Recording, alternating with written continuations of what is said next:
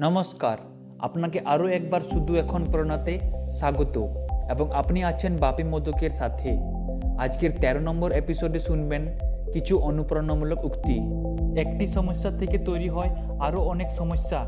চুপচাপ বসে না থেকে সমস্যা থেকে পরিত্রাণের উপায় খুঁজতে হবে। জরুরি সমস্যাগুলো আগে সমাধান করা উচিত। এর জন্য নিজের মন মস্তিষ্ককে কাজে লাগাতে শিখতে হবে। আজ যেটা অসম্ভব বলে মনে হচ্ছে, আগামীকাল সেটা খুব সাধারণ ব্যাপার হয়ে ধরা দিতে পারে, যদি চেষ্টা চালিয়ে যাওয়া হয়। নেতিবাচক মনোভাব নিয়ে অনেকটা পথ যাওয়া সম্ভব নয়।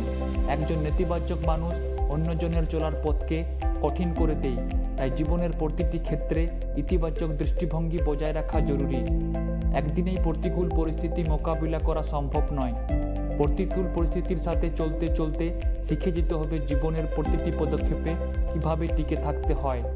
সিদ্ধান্ত নিয়ে ঝুঁকি নিতে শিখতে হবে, তবে এই অচেনা আর অজানা পথেই আমাদের সামনে নতুন দ্বার খুলে দেবে। নেতিবাচক দৃষ্টিকোণ থেকে ইতিবাচক দৃষ্টিকোণ নির্মাণ করতে পারলে আর হতাশা না হয়ে সর্বদা এগিয়ে যেতে থাকলে জীবন সার্থক হবে। নিজের দ্বারা বানানো পথে নিজেকেই চলতে হবে। আপনাকে কেউ এগিয়ে দেবে এই ভেবে বসে থাকা উচিত নয়। নিজের স্বপ্নকে সত্যি করতে চাইলে স্বপ্নের প্রতি যত্নবান হতে হয়। তার সাথে প্রয়োজন যোগ্যতা, দৃঢ় মনোবল আর কঠোর পরিশ্রম। এক ব্যক্তির সফলতা তার দৃঢ় সংকল্পের উপর নির্ভর করে। তাই যে ব্যক্তি সর্বদা ভাগ্যের উপর নির্ভরশীল থাকে, তার জীবনে ব্যর্থতায় আসে।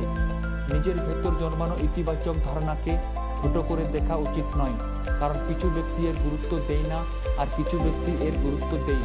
তবে যে ব্যক্তি গুরুত্ব দেয়, সে সামনের দিকে এগিয়ে যায়। শেষ অবধি শোনার জন্য অসংখ্য ধন্যবাদ।